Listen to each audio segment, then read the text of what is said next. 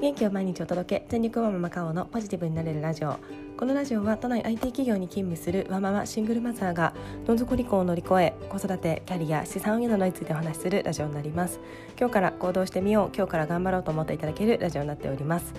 はい、えー、おはようございます、えー、今はですね水曜日の朝になっております、えー、私はですね今日朝早起きしていろいろやろうと思っていたんですが目覚ましが鳴らなくてですねこう10時前ぐらいに寝たんですけれどもパッと目を覚ましたら6時55分でして焦りました。はい、えちゃんと起きれたのでよかったですしあのいろいろ間に合うので大丈夫なんですけれどもアップルウォッチを私つけてこうスマホのバイブレーションで、えー、振動させてですね腕を振動させて起きてるんですがなんだかそれがうまくいかずかつスマホがですねなんかいい感じにあのベッドから落ちてまして、えー、かつなんか毛布の上かなんかにちょうど行っちゃっていて 全然振動が感じられずですね起きれずびっくりしました。えー、ただですね10時前に寝て、えー、9時半過ぎぐらいに寝たんですけどもそこから1回も起きずに、えー、朝7時を迎えて爆睡熟睡できましたので最近私寝てばっかりいますがまあですね季節の変わり目ということで体が疲れているしまああのそのおかげでですねお肌の調子もいい気もしますのでよしよしと思っております。と思いまして焦ってですね、えー、子供を起こしていろいろ用意を済ませて小学校に行かせた後の学修行前までこれ急げ急いでらねばということで今録音をしております。はい。えー、それでですね今日お話ししようと思ったことは、えー、子どものやる気スイッチについてお話をしたいと思っています。それではよろしくお願いいたします。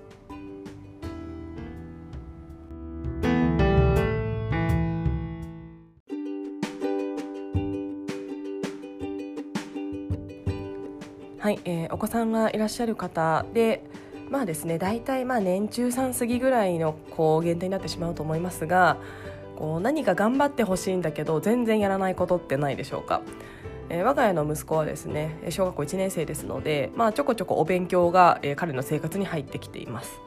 で、え、一応、まあ、宿題はちゃんとやってるんですけども、えーまあ、それ以外の勉強ということで、えー、私はあの100マス計算。計算力は私は、えー、必要だと思っておりますのでそれをやらせています。まあ、計算力ですねあの PC というかあのそういった IT の力でいらなくなるって言われてはいますが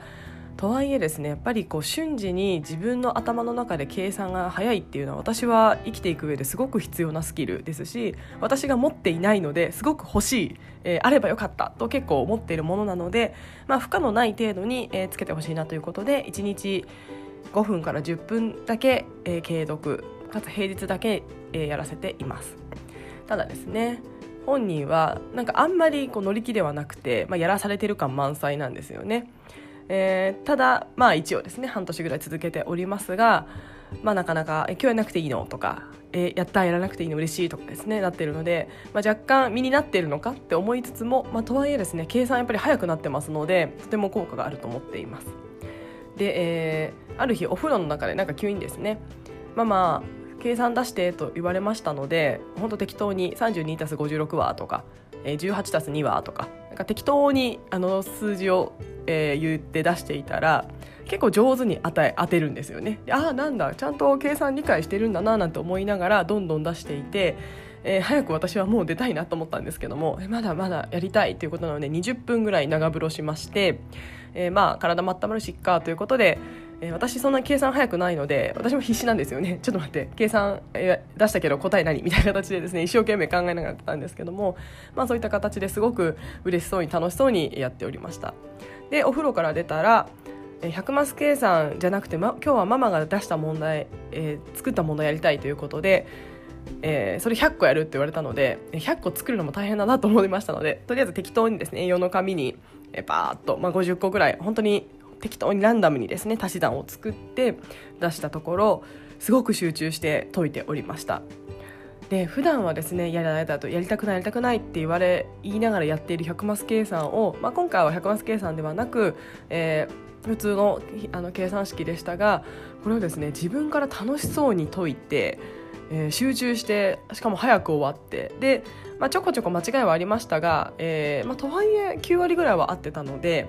あなんかですねこういったやる気があるっていう状態って本当に人を集中させるしそういった時の、えー、まあ伸び率というか伸び率だったりこう頭に入ってくるのって全然違うんだろうなっていうのを思っておりました。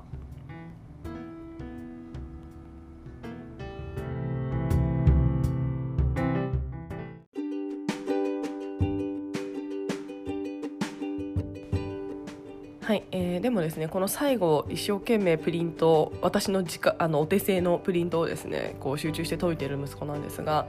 これお風呂できっとですね私が、ま、20分付き合ってあげなかったらきっと彼のやる気はそがれていたのかなと思っています。なのでこう何か急にですね子供ってふとした瞬間にやる気を見せるんですよね。でその瞬間を見逃さず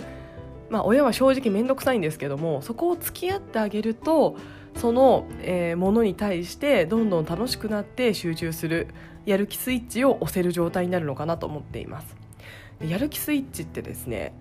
普段の生活に出てこないんですよね。背中とかについててピッと押せればいいんですけども見たことがない。普段の生活にある気がしないと思っています。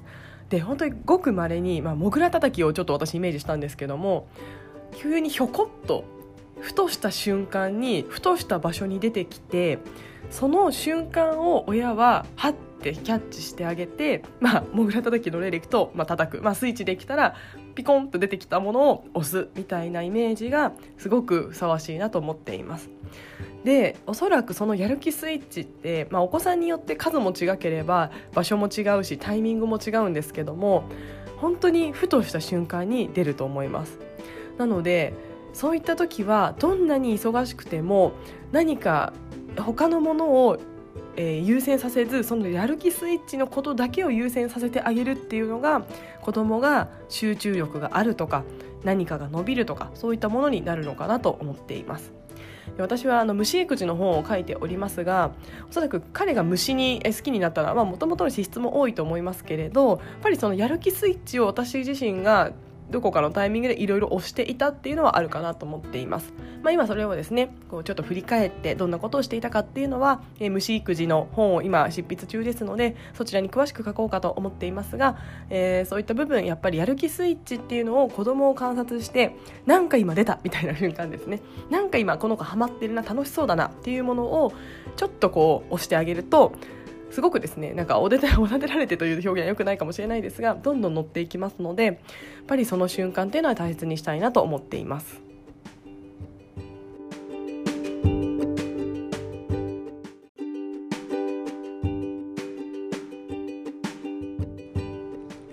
はい、えー、ただですねこのやる気スイッチに付き合うのって正直面倒ですはい私もですねお風呂、えー、20分最初付き合いましたが早く出たかったです。いろいろやりたいこともあるし面倒くさいなって思ったんですがただですねその20分、えー、まあ、もちろん、えー、家に帰ってから寝るまでの20分って貴重なんですけれども長い人生を見た時に短い20分、まあ、1年単位で考えたら20分なんて短いんですよね。この20分を付き合うだけで子供って伸びるって考えたらまあ付き合わなきゃいけないなと私は思っています。で、えー、この20分はですねやっぱり心の余裕時間の余裕がないと私は捻出なかなかできないと思っています。私自身もですねやっぱりいろんなことをやらなければいけなくてやっぱりひ普段イライラしちゃうんですよね。で本当最近ですねそれは良くないなと思いましてもういろんなものをもうやめよう捨てようと思っています。でその中の最近やめたことで一番良かったことは洗濯物を干さない畳まないということを、えー、決めたやめたら本当に心が軽くなりました。で我が家はですねドラム式の洗濯乾燥機が、えー、置けない家なんですね。あの洗面台までに行く通路が狭くてえー、大体今って一番小さいもの6 0センチ、横幅6 0センチなんですけどもドラム式乾燥機って。ドラム式ドラム式洗濯乾燥機ですね。我が家5 0センチぐらいしか通路がない狭いところがあって通らないんですね。なのでまず、えー、ドラム式は置けない。次乾燥機をやろうと思ったんですけども今度は乾燥機をその、えーと洗濯機の上に設置する場所も狭くて置けないっていうようなえー、どんなに頑張っても置けない家です、えー、なのでですねどうしようかなと思いながらいやいやこう干してたんですけども最近ふとコインランドリーというものがあるじゃないかっていうことにふと気づきまして、まあ、家からもうある程度近いところにありましたのでやってみたんですよね。そしたらですねめちゃめちゃ簡単で楽であっという間に乾きますしでかつあのコインランドリーのものだとガス式で、えー、本当に20分とかで乾きますので、まあ、あの家から移動とかはあるんですけどもただとはいええー、そんなに時間もかからないですしあの在宅勤務なんかの日はちょっと外に行く、えー、一つのきっかけにもなりますので、まあ、天気いい日なんかだとあ気持ちいいななんて思いながら行くんですけども本当にそれをやらなくなってすごくストレスが減りましたし家のやることが減りましたのでだいぶこう心が軽くなったと思います。え20分ぐらいが短縮されたと思うんですがその20分以上の心の軽さかなと思っています。えなのでですねやっぱり家事は、まあ、やらなければいけないことなんですけれどもこれをいかに楽にするかやらなくするか効率化させるかっていうことがすごくですね心の安心なんかを生むのかなと思っています。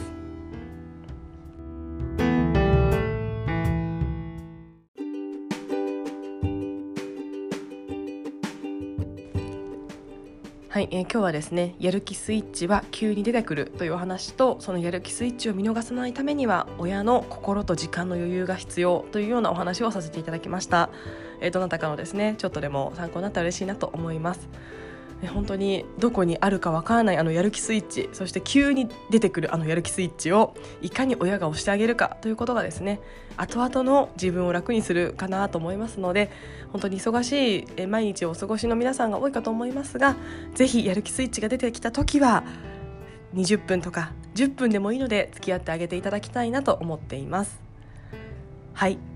そんなお話を今日はさせていただきましたが、えー、今日はですね本当にあの起きて全然何もできておりませんので今からいろいろやってで仕事をしたいと思っておりますそれでは今日も聞いてくださいましてありがとうございました。